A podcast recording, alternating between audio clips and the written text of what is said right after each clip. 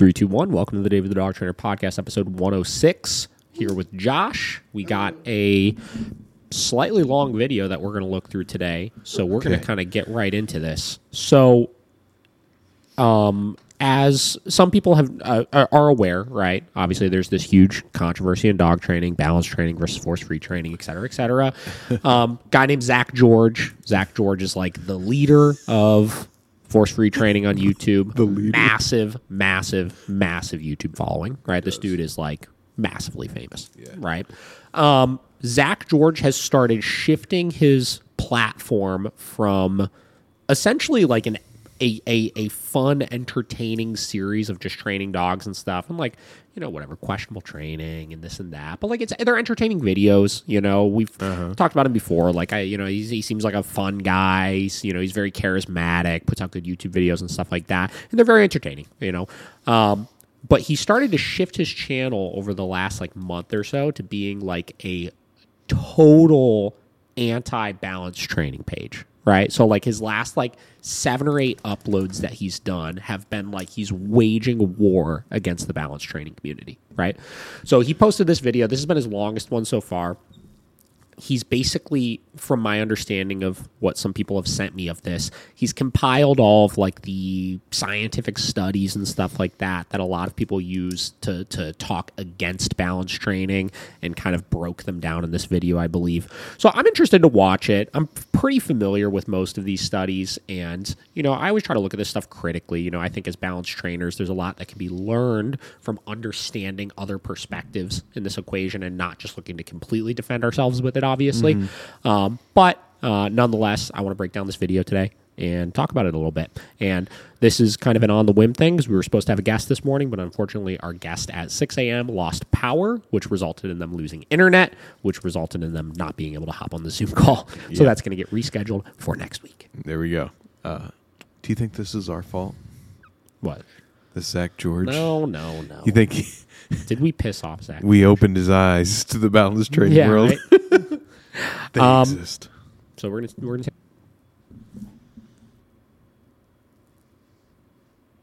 Not enough. Yeah, we're talking about legitimate training advice. So these training cards come in every We're box. I almost screwed that up. Incredibly packed with information on things Okay, you so should you're be starting off right off the rip that here. particular month with your dog. They've Oh, put yeah. Years pup and years into figuring out the training needs of dogs at certain ages. Can Pupbox tell me how to get her to stop biting me right now? Uh, oh, Literally every month you get motivation Can in a box Pupbox that helps you keep up with your dog's training. Because let's face it, we all know consistency is the name of the game. Man, That's wish we could way easier said than done. When you get a box in the mail that says, hey, here's what to work on.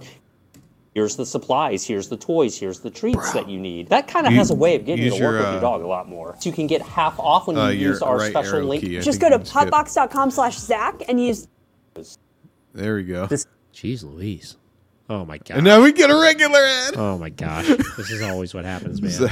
These damn ads Every kill me time- on his dude. videos. You can't. So many ads. You know, all we can say is this guy makes his money though. This is an ultra sensitive topic that affects we go. everyone in our community. I especially want to be respectful to people who train differently than I do throughout this video. I want to challenge us all, myself included, to feel a little bit uncomfortable in this conversation.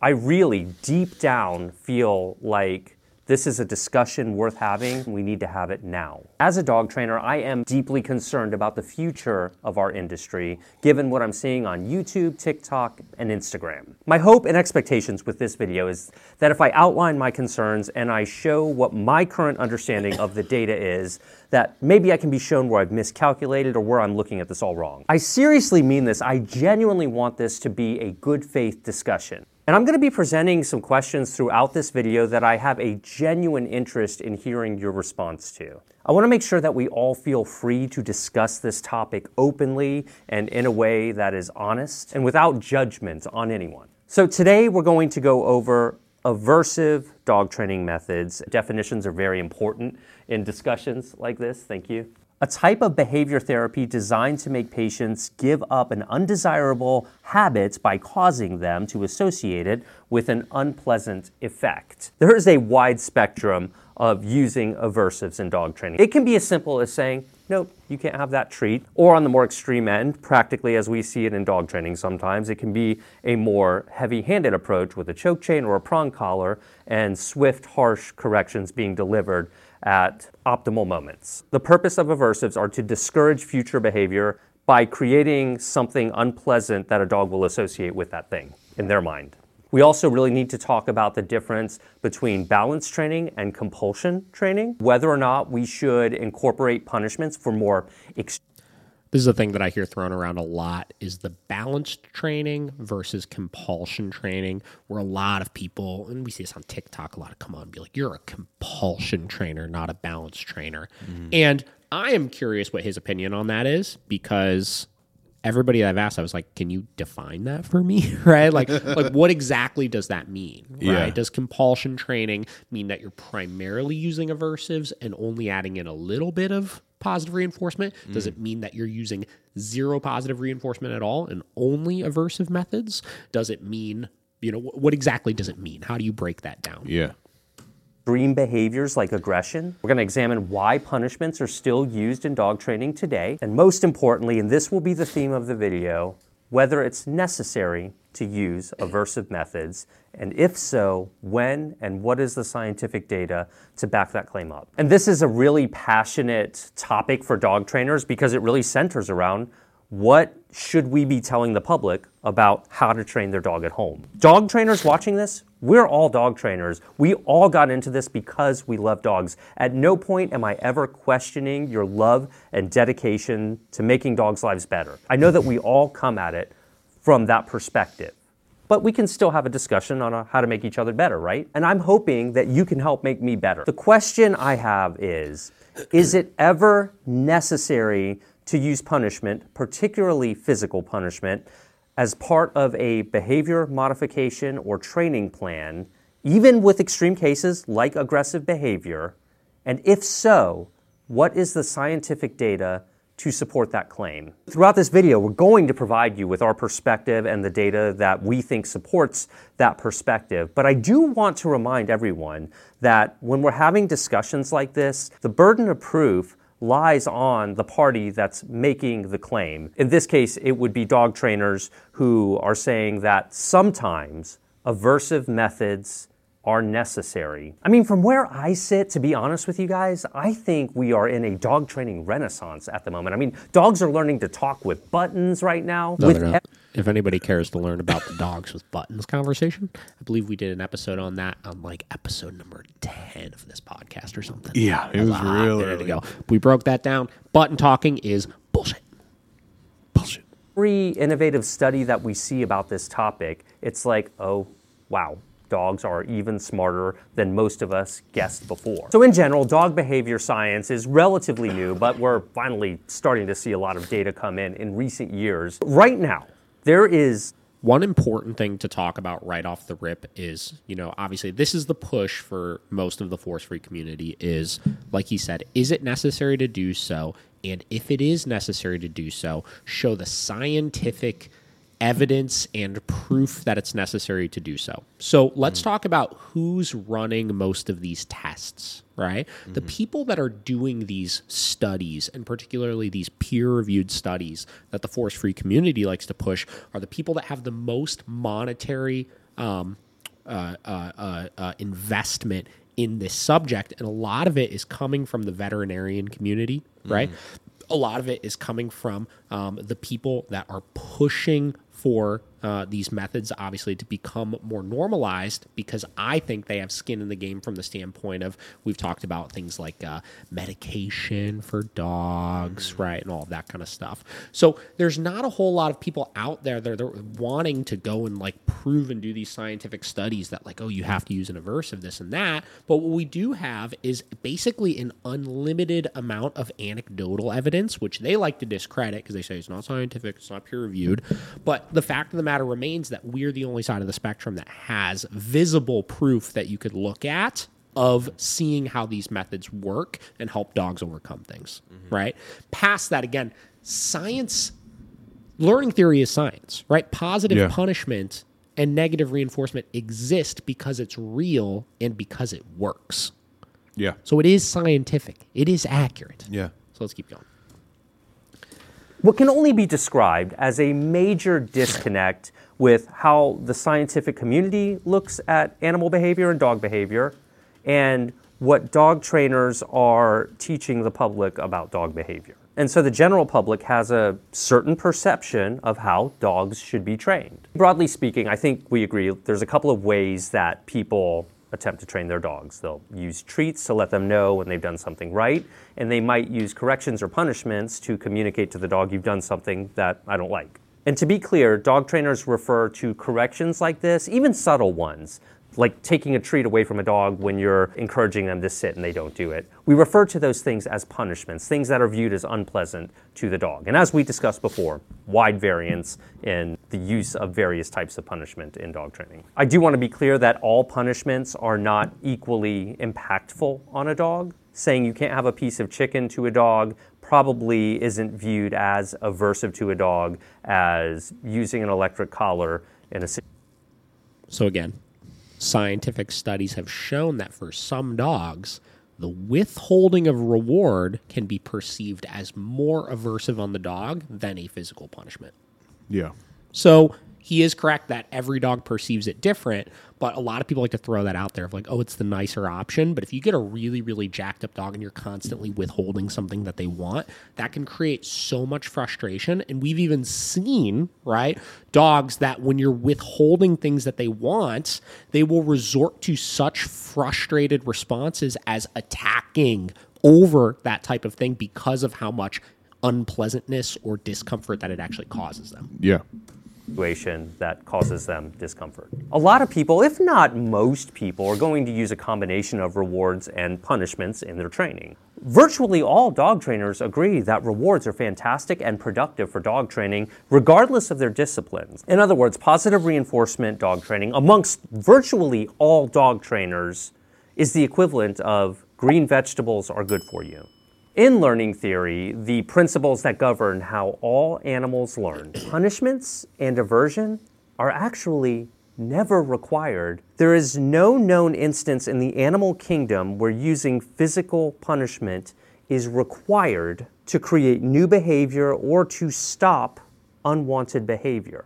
And so, if one is making the claim that sometimes tools like choke chains, prong collars, and electric collars are necessary to deliver aversion to a dog to discourage.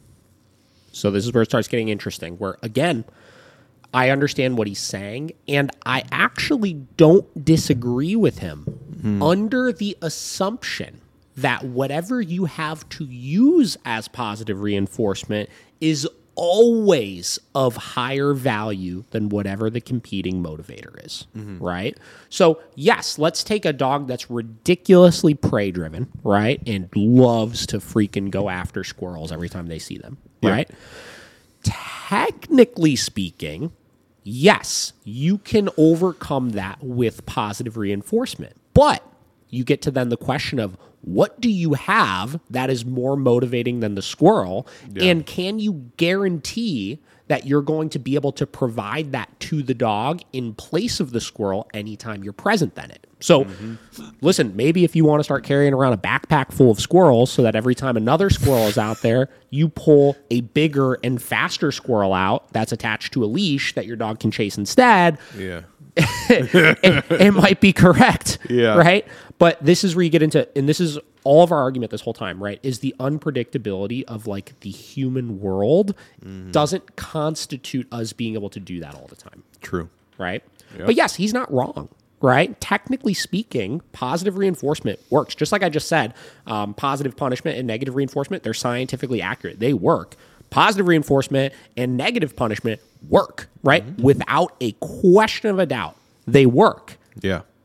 But do you have the appropriate motivation and will you always be able to provide the appropriate motivation to overcome the distractions you're struggling with in the real world where it doesn't completely overthrow your life needing to like sidestep around every single problem that you're having Yeah, exactly. future behavior, then they would be responsible for uncovering new science. Now, look, that is not the same as saying that aversion isn't sometimes necessary in a dog's life. The question to me really centers around the intentional use of aversives. But let me give you an example. Let's say I have two dogs in my company, they're getting into a fight, and I have to break up a fight. I may have to break up the fight by grabbing them and separating the dogs in a very assertive way that the dogs could view as unpleasant, but it's necessary in that moment. That's not what I'm talking about. But never would a dog trainer But that would be like a necessary thing, right? Like, Yeah. it's still necessary, right? Like, so, so it's kind of going against your claim of like, oh, this is a time where it might be necessary, but I'm going to Yeah. throw it away, right? Mm-hmm. Or what if your dog accidentally slips around the gate that you put to manage them from jumping on Grandma Joe when she comes over the house, and you need to provide some sort of aversive to stop the dog from jumping in that moment. Mm-hmm. Well, it might be necessary in there, but again, they're going to flip the argument to if you're doing an appropriate job of managing things, if you're not screwing things up, it's not necessary. But mm-hmm. again, real life happens, right? Those things are going to happen. Management only works until it doesn't work anymore. So we have to have fail safes in place to be able to address those things as they happen in the most efficient way possible. Yep. I hope not anyway, assume, oh, that's how I train a dog not to fight.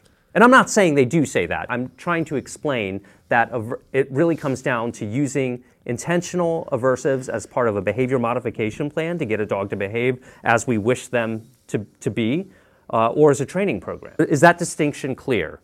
If a dog fight breaks out, I got to break up the dog fight by virtually any means necessary. Do I think that that is a wise training approach to resolve the aggressive issue long term?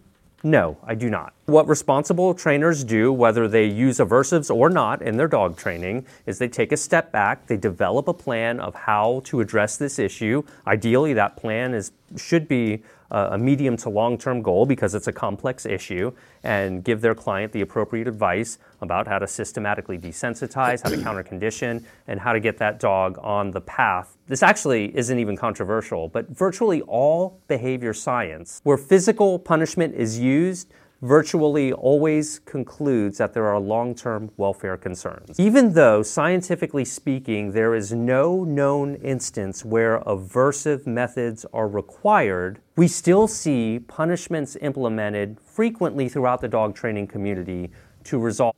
So the other interesting part of this conversation is the use of required, right? So mm-hmm. as described in the last thing that I was talking about here, where we discussed, yes, positive reinforcement by itself or the use of rewards and withholding of rewards by itself technically speaking can resolve any issues if you're doing your job properly. So either the motivation is high enough like we talked about or you're making sure you're always working the dog under threshold. But again sometimes you get into this plan, these plans you're creating, the medium to hmm. long term plan to resolve these issues may take five years to resolve if you're Yeah. going that route. And that's only if you're doing a perfect job of managing, where a lot of people aren't professional dog trainers and aren't going to be able to do a perfect job of managing. So then I would shift required to individual cases, right? Mm-hmm. How do we determine if something is necessary or not? By looking at the circumstances of the owner and of the dog and asking how realistic is it going to be that this person follows the proper plan or can I put in place a program that's going to allow them to get quicker results and maybe is less ideal from the the perspective of some of these force free trainers but is going to achieve faster results which is ultimately going to allow the long-term benefit of living a better life with the dog mm.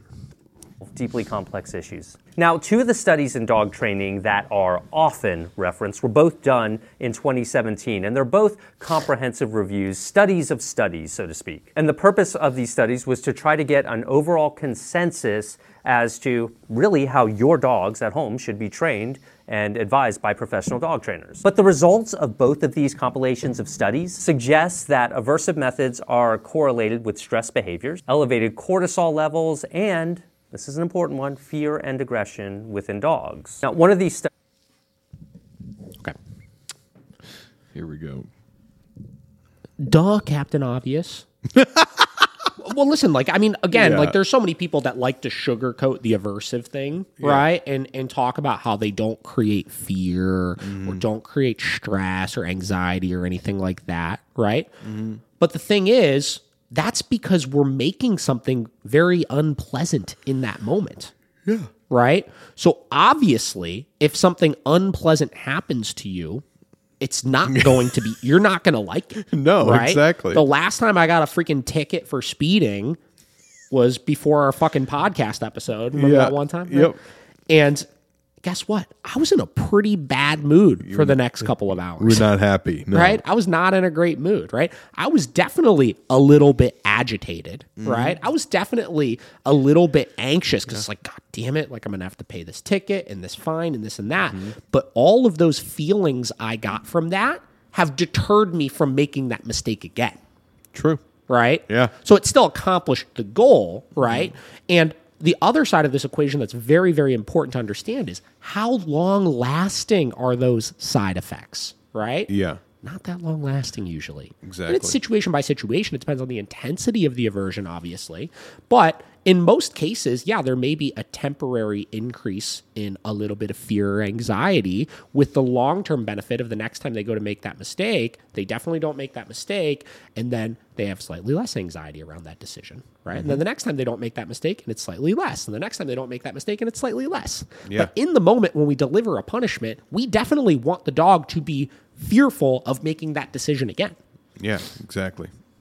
He's reviewed 17 different scientific papers that compared reward based training methods to training methods that incorporated punishment. There were five surveys that compared a variety of different training methods. And they found that people who incorporate aversive techniques in their training are more likely to report fear and aggression or behavior problems. Those surveys were met with skepticism by some, and we'll talk about that in a moment. The review also looked at three other studies that directly observed dogs. And those studies also found that using aversive methods might likely affect canine welfare and negatively impact behavior. Researchers also attempted to look at dog to dog aggression by including a questionnaire study that found that dogs who were trained using aversive techniques were more likely to be the perpetrator in dog to dog interactions. Now, in the case of this study, this includes Okay, so here's the other side of that equation. They found that the dogs that were trained with aversive methods were more likely to be the perpetrators of dog aggression. A lot of times, the reason why they needed that aversive training in the first place is because they were dog aggressive. Yeah, they were already dog aggressive before. Right? So that correlation, this is what I mean about the science and how it gets a little bit sticky when you look at these things. They are trying to look at, right? Their objective of this is to prove that positive only training is better than balance training or the use of aversive methods. Yep. So they're going to be highlighting those things without the proper context behind it. The other thing that's very interesting about a lot of these studies is I know one in particular. There was a study that was done using herding dogs, and they went through a training program and then went back to their handlers, and the handlers handled them, and they studied how the dog was performing for the handler. And the dogs that were used with aversive methods showed a higher level of stress than the dogs without the use of aversive methods. Yeah. But there was no insight as far as how much training the handler got onto on how to properly use that training after the fact. Mm. So if they're using aversive methods with the dog and they don't know how to use those aversive methods, of course, again, the dog is going to be Yeah. more stressed out. 100%. some people using more extreme types of punishments, like hitting them or shaking them, which most modern dog trainers, balanced or positive alike, uh, don't agree with. The study also took a look at the efficacy of bar collars, shock collars, and electric fences. Results suggest that using those tools might be painful or frightening to some dogs, as Duh. Like again, like I mean, like again, we're we're not sugarcoating these things. E-collars work because they don't feel good. Yeah. Like that's, exactly. that's that's why, right? So like we're just throwing this jargon out there to tell people, oh, it hurts. You shouldn't use it. It's like, well, that's that's literally why it works. like, what did you think you were getting when you got a shock collar? yeah. having negative effects between a dog and their handler, their overall welfare, and their training performance. This study of studies also concluded that reward based methods uh, don't carry with them the same long term welfare concerns and might actually be more effective. But the question isn't is it more effective to use one method or the other? Now, again, I as far as this, like, oh, you could lose trust in the handler, and well, force free doesn't have all the side effects of you know balance training. But that's like saying, let me put this into a human example, right? Well, getting a standard nine to five job doesn't run you the risk of you know losing your house and going bankrupt and all this kind of stuff because you did something really risky. So you should never try to pursue your dreams or start a business or do anything like that because there's so much potential fallout from doing that. Yeah. Which would be an accurate and a pretty similar statement to make of yeah, well if you try to do this and you do it so fucking bad and incorrect, it might harm your relationship with your dog, right? Yeah. But if you do it 100% correctly and you understand what you're doing and you work with a trainer on doing it, you could possibly have a really, really phenomenal relationship with your dog. Yeah. But you shouldn't try to strive for that. You should just accept the bare minimum of zero risk, but like you still can't really do shit with your dog because they're poorly behaved. The question is Is it necessary to use aversives in dog training today? I have zero desire to cherry pick data that supports my perspective. Instead, my perspective is informed by the scientific data that I'm aware of. Criticisms of these studies are certainly valid, but it's not about any one study in and of itself. Rather, it's the body of science that should inform our opinion. Obviously, further research is always needed in all aspects of science.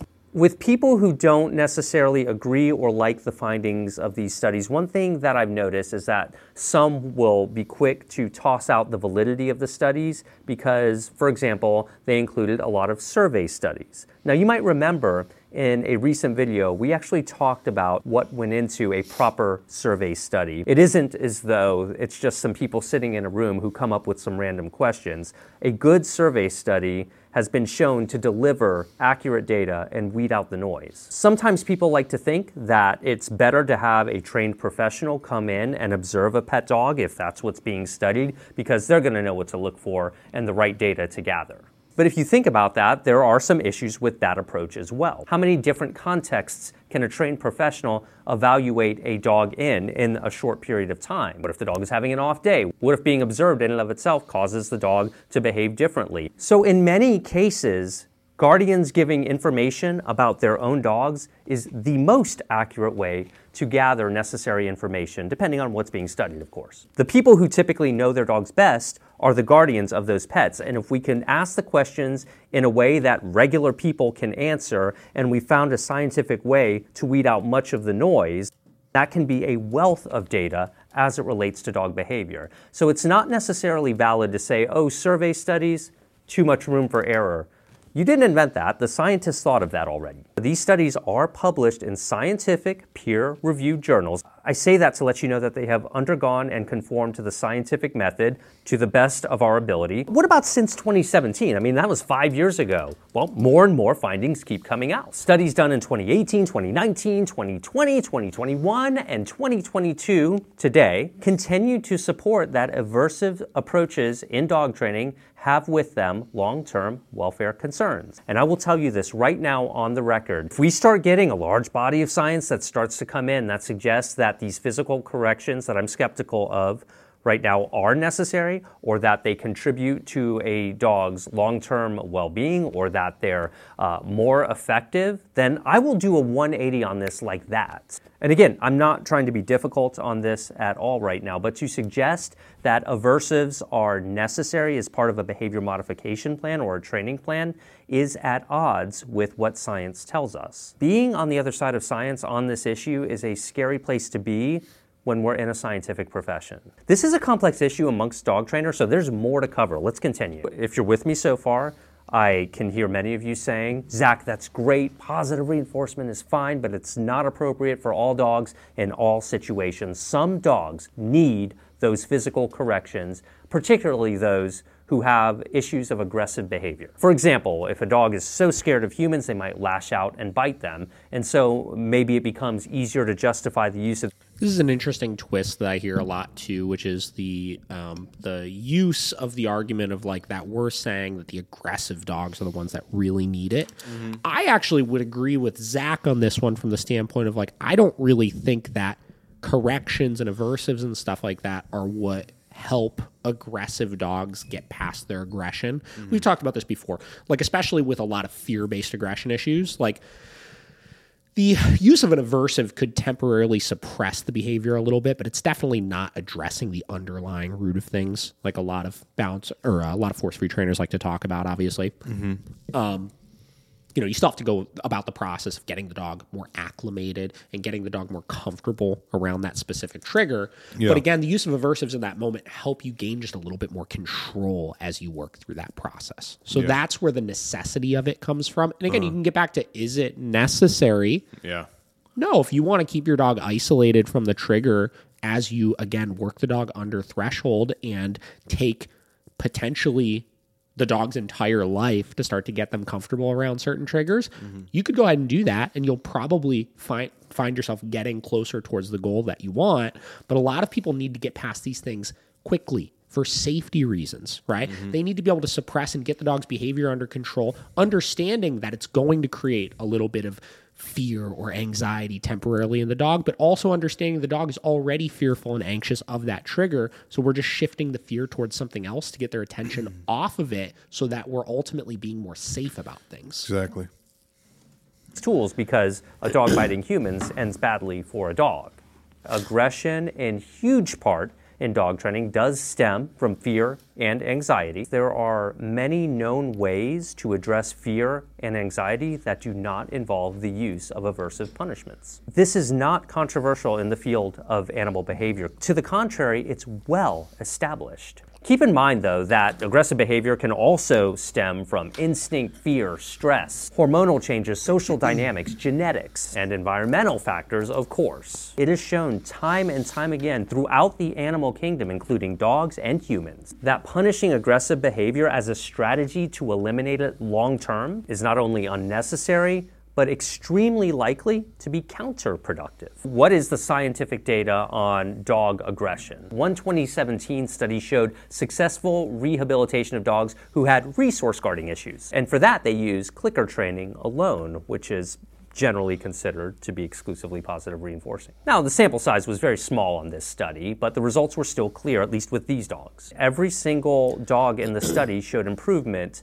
and aversive punishment was not used at any point in the study. So there's a study that shows you that, at least in this case, Getting back to showed improvement, which which listen again, um, that's great. Like obviously that can help improve those things, but within the study, I would want to know more details of one, what was the severity of the resource guarding when the dog started the program, and two, improvement could mean when the dog started, you couldn't get within 30 feet of the dog without it attacking you, Yeah. and by the end of the study, you were able to get 20 feet away from the dog Yeah. without it trying to attack you. But if you close that threshold anymore, they still tried to attack you. Yeah. Right? So, what does improvement mean in that situation? How much improvement did you actually see? And was the amount of improvement that you actually saw enough to then say, this dog now has made enough improvement where it's no longer a threat to the people in its home?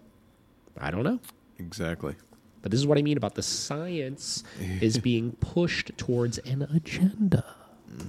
it was not necessary to use aversion to get the dogs to stop guarding resources. Another recent 2022 uh, study surveyed people in the UK who were seeking help with their dogs and hired canine professionals. Some of them were positive, some of them may use mixed methods. But the bottom line is even though aggression was the number one reason people were likely to hire one of these trainers, they didn't perceive any difference between those who used more uh, aversive methods versus those who used methods that did not include aversions. So, bottom line is that they were perceived as equally effective to people. Uh, seeking out dog training in the UK. So even here, where we see aversives, okay, yeah, they're they're just as good as positive. Re- So then, again, just just bringing further questions to all these studies that weren't the goal of the study. So obviously, they wouldn't have the answers to. But again, you get to how was that study conducted? Did they just reach out to people and say, "Hey, you did training at a force-free community."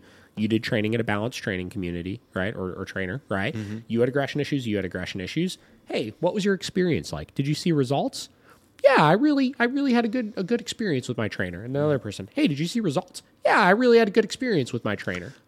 it's like, okay, Yeah. So you both are saying that you were pretty, you were happy with the results you had, mm-hmm. right? Which is equal. Which in their case says, okay, well, if they were very happy and they were very happy, why wouldn't you just go with the one that doesn't use the aversives, right? Yeah. It's not necessary then. But again, what does showing uh, i forgot exactly how he said it what does uh, showing equal results mean Again, how much progress did they make? Was their experience and the reason why they're saying they thought that they had a good experience because they justified in their head that the amount of progress they made was good enough for them? Yeah. You know, what was the actual difference in the progress? Where did both of those dogs start out with their behavioral issues prior to starting training?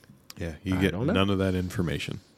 Enforcement, they work. But here's the thing, though: if all things are equal, why would we add punishment if it's not necessary? So again, none of these studies are showing us where using aversive methods are necessary. Uh, this is a great study. Also, a 2021 study really examined uh, how dogs behave in a veterinary setting. Dogs are probably more likely to behave aggressively in that setting where pain is sometimes unavoidable. They're getting shots. Maybe they need to be restrained for res- one reason or another. They used positive reinforcement and time and patience. They were able to correlate a reduction in aggressive behaviors. And they did that by using easy managing techniques and positive. I don't disagree with that at all, right? So, like, obviously, if your dog developed a more positive association with going to the veterinarian office, they're going to behave better there, right? Oh, yeah. The problem is one, a lot of people don't have time to take their dog to the vet every week for like micro training sessions to get the dog acclimated to things, Yeah. which is where, again, using some sort of consequence or whatever it may be can help you at least gain some control initially so that you don't have to sedate the dog every time you go there. Yeah. But I don't totally disagree with that one. Yeah. You know, obviously, we want to create a more positive association with that. That's why the dogs, when they come to our facility, for example, as they start to develop a more positive association with coming, they're usually better about being handled by us. Yep. So that's not inaccurate.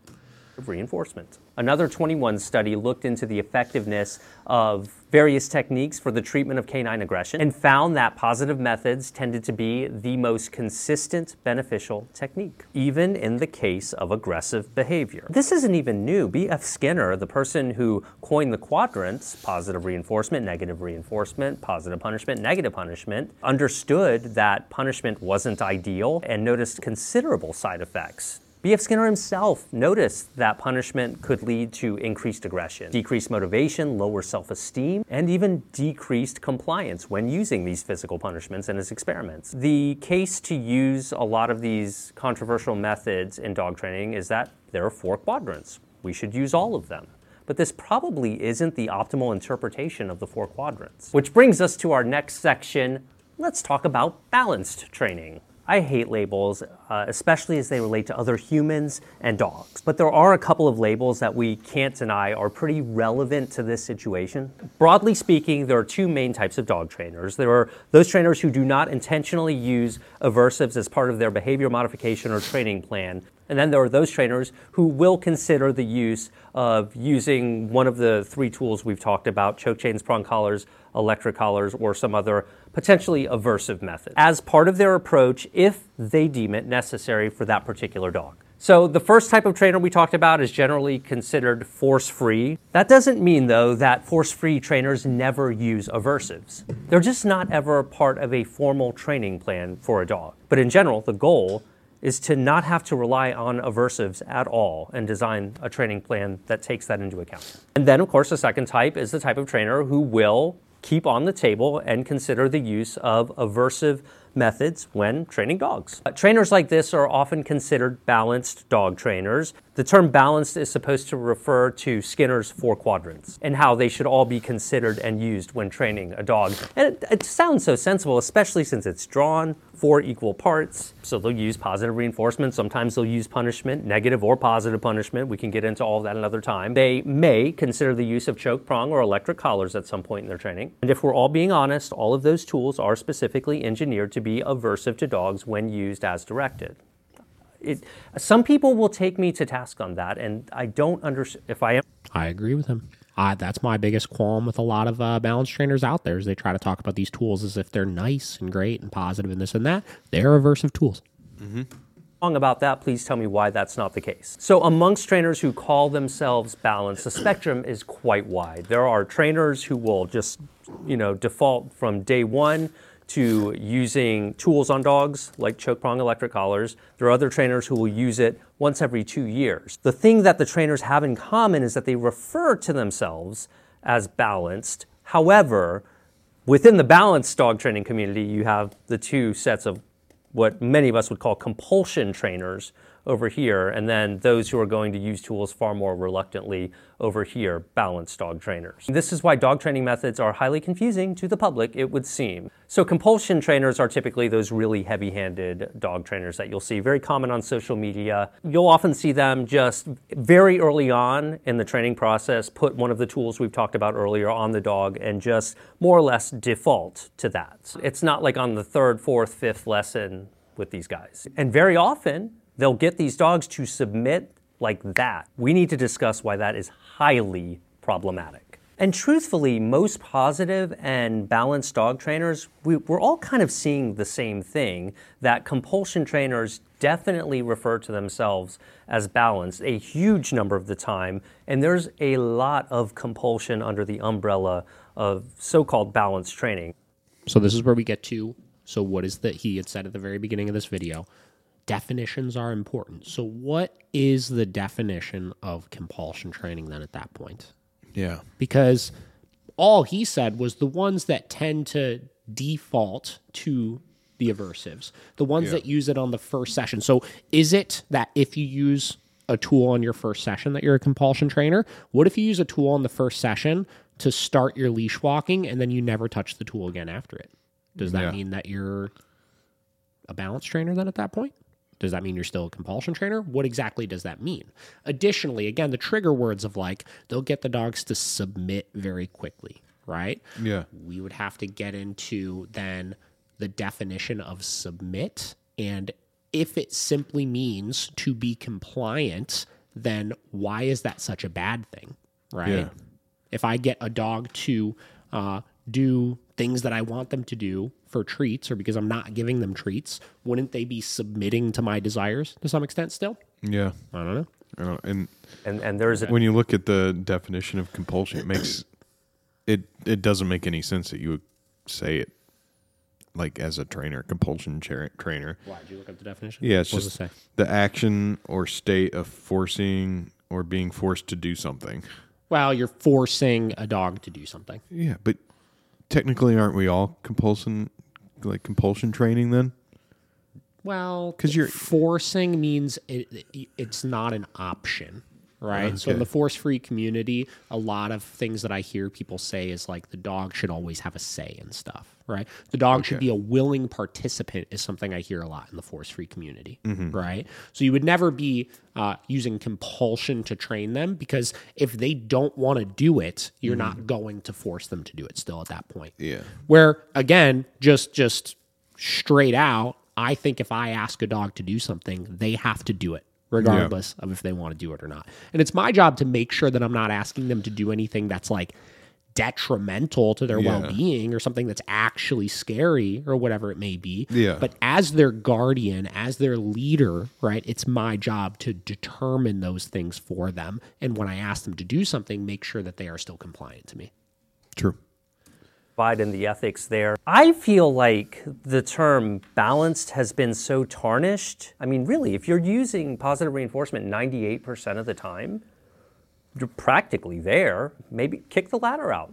See if you can do it without the tools, because I think you can. And I think you can do it more often than you think you can. Do you know where I think the disconnect lies? Like, really, if I could just pinpoint and put my finger on the issue, it's this. As we established earlier, science is telling us that all behaviors can be modified or trained without the use of aversive. So far, we've found no exceptions to that with any animal, humans included. And I think that's why we get so emotional about this issue sometimes. Our peers and our friends in dog training often are telling us that actually there are exceptions to learning theory in dog training, but the science doesn't support that.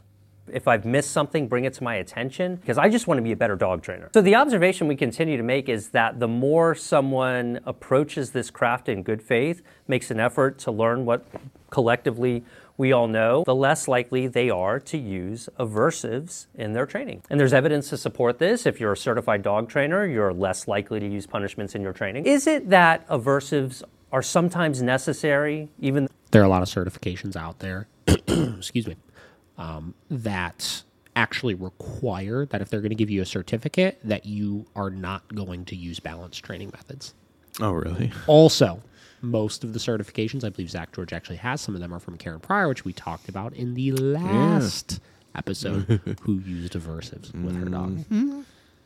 It's inconsistent with scientific theory. It's funny because this video came out before all that came out. Yeah.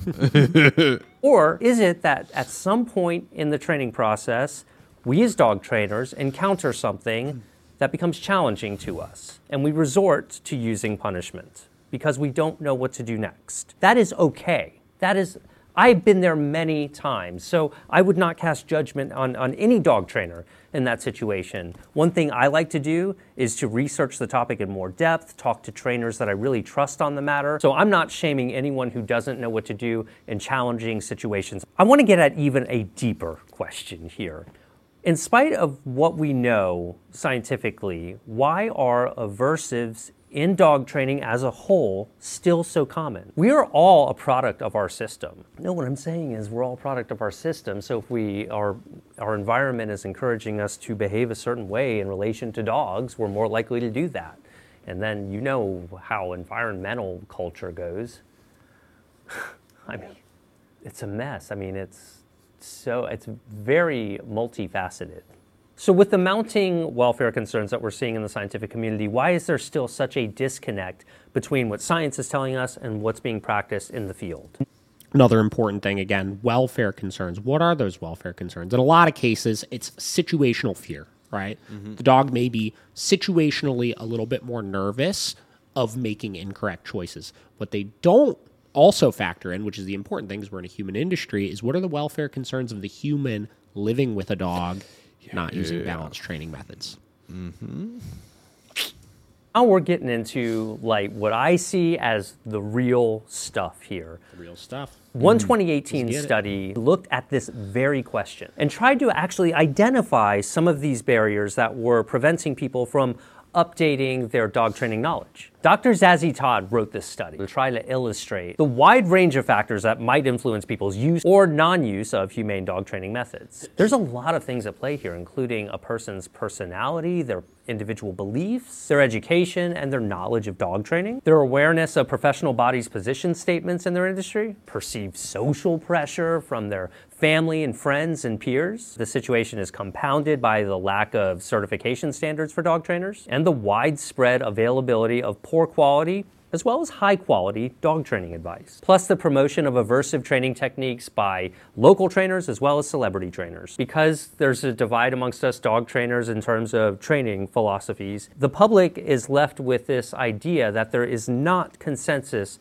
with how we should approach dog training, even though there actually is a scientific consensus. Dr. Todd also pointed guys. I mean, like, so so so the argument here is that people aren't doing it because of all of this information that's out there they could see showing them mm-hmm. how effective balanced training methods are. He mentioned celebrity dog trainers, YouTube videos, before and afters showcasing results, testimonials, all this kind of stuff that would be considered anecdotal evidence mm-hmm. that doesn't fit within his realm of proof.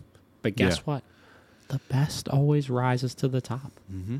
If your methods were that good and that effective, you should be able to create an equally impressive anecdotal platform Yeah. to share with the world to show why what you're saying is accurate past scientific studies that we can pick apart and figure out inconsistencies within. Mm-hmm. that dog training is a skilled activity. People might give up on positive reinforcement if they don't feel like they're making enough progress, and that causes discouragement. It seems that one of the things we've got to overcome is people trusting their instincts to train their dogs. I can understand that, right? Not everyone's going to be like, oh, let me go brush up on the latest science of dog training because I got a new puppy. I get it.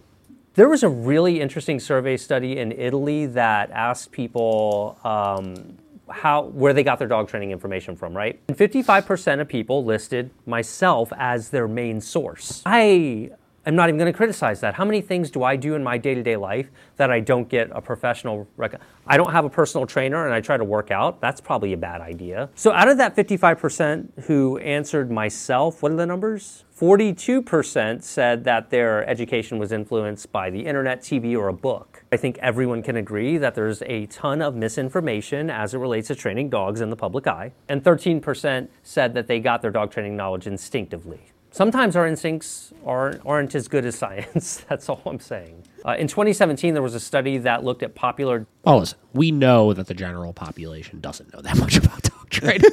so I'll, I'll give Zak this one also here. Yeah. like, like, yeah, that's, you know, most people, if they're crediting themselves as how they know how to train dogs, pretty much everybody I've ever had that's come in that said, yeah, I've trained all my dogs up into this one, and this one just don't get it. That person knows nothing about training dogs.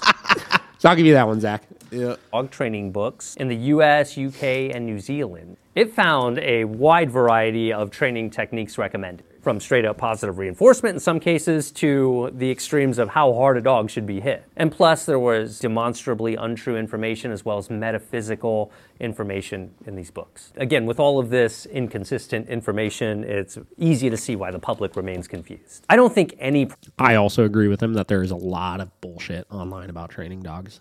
Oh yeah. I agree with it.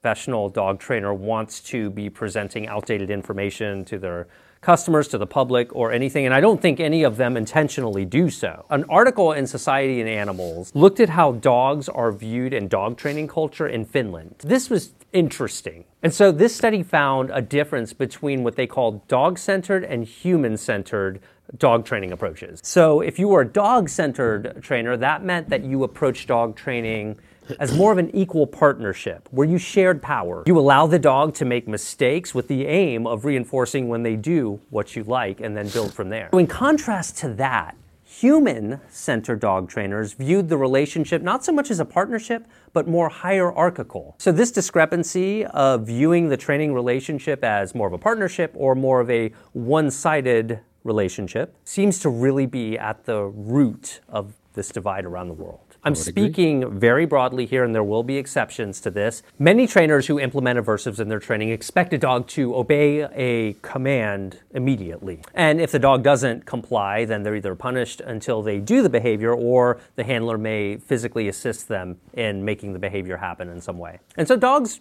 who are being trained with positive reinforcement are encouraged to try things on their own. Since we want them to think for themselves, mistakes just aren't punished. So when you look at both of these approaches, look how the power dynamic is distributed. In one case, you have a partnership, and in another case, you have I'm a human, the dog is here to serve me type attitude. A positive reinforcement approach actually gives some power to the dog as they brainstorm and mistakes are tolerated and then successes are rewarded. It's very powerful. A 2017 study pointed out that That's a big spectrum, though, right? So, like, I do, I, I agree with what he's saying, right? And that's the biggest discrepancy, and that's the biggest reason why people will go towards balanced methods, is mm-hmm. because dogs that are living in our house are here to provide us a better life, right? Yeah. We want to provide them a great life. Obviously, we want them mm. to enjoy themselves, but we get dogs for our own satisfaction. we Oh, wouldn't yeah. have them for any other reason. No. They're expensive. You have to clean them. They uh-huh. piss and shit everywhere. I mean, it's like there's a lot of negative that comes with dogs, also, Yes. right? So we wouldn't get them unless we enjoyed them to some extent, mm-hmm. right?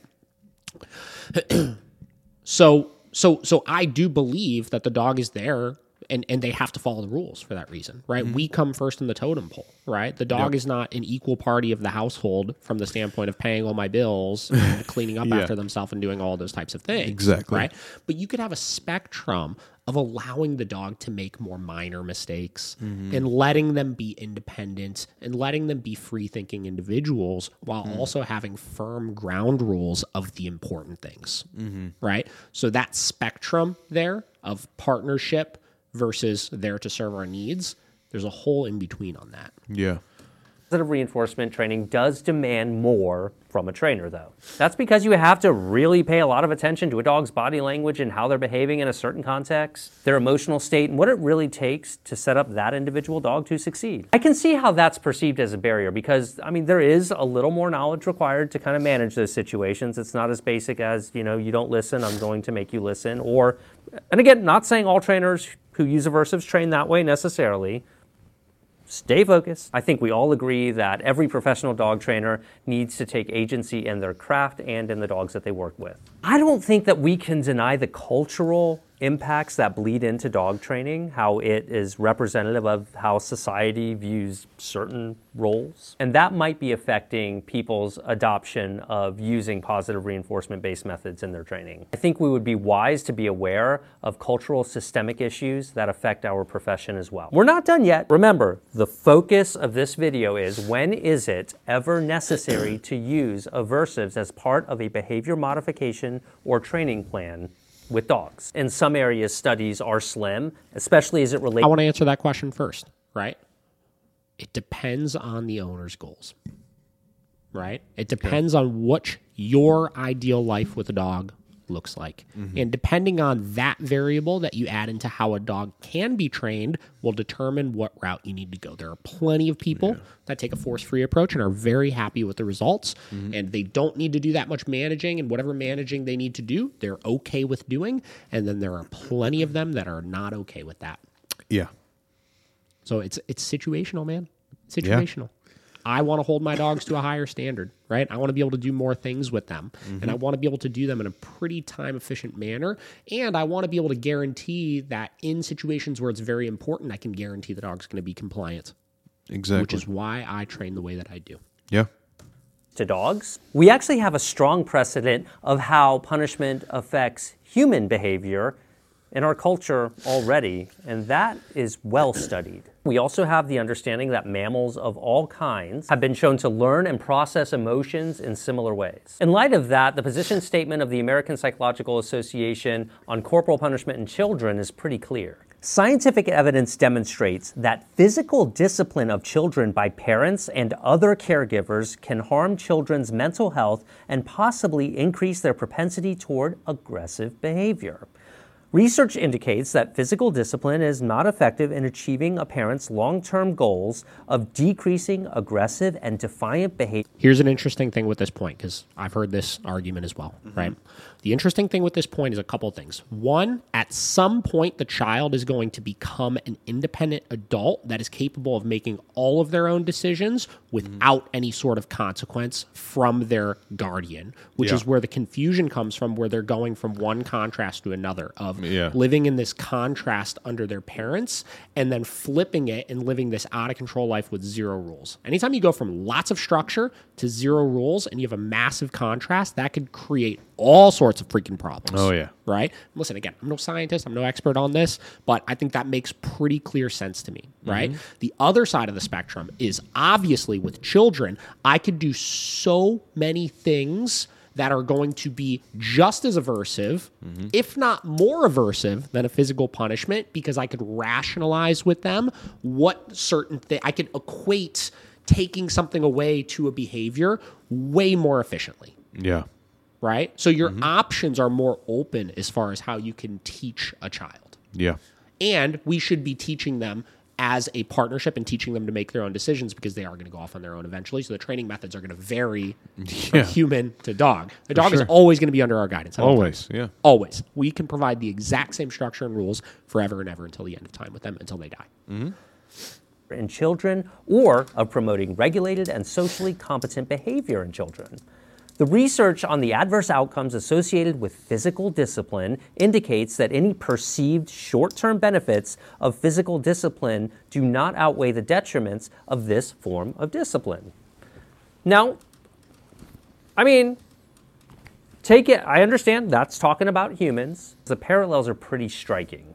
One study found 10 negative outcomes for corporal punishment in children, but one benefit. One benefit was immediate compliance. Isn't this what we often see when aversives are used in training? Immediate compliance. We'll see a wild and crazy dog immediately stop doing something after some firm corrections, and that can be highly persuasive to the public. They just want a well behaved dog, and they want one as soon as possible. But you know what else we're seeing is the likelihood of up to 10 other potential outcomes as a result of that compulsion. The negative outcomes of punishment in children included aggression, reduced mental health, increased criminal or antisocial behavior, and a reduced quality of relationship with the parents. I don't think it's totally wrong to draw this parallel at all because of how closely dogs and people actually are. People like to point out how different they are, and they are very different. We are a completely different species. But I will remind you that learning theory doesn't just apply to one animal at a time or one kind of animal. It applies to all animals, humans and dogs included.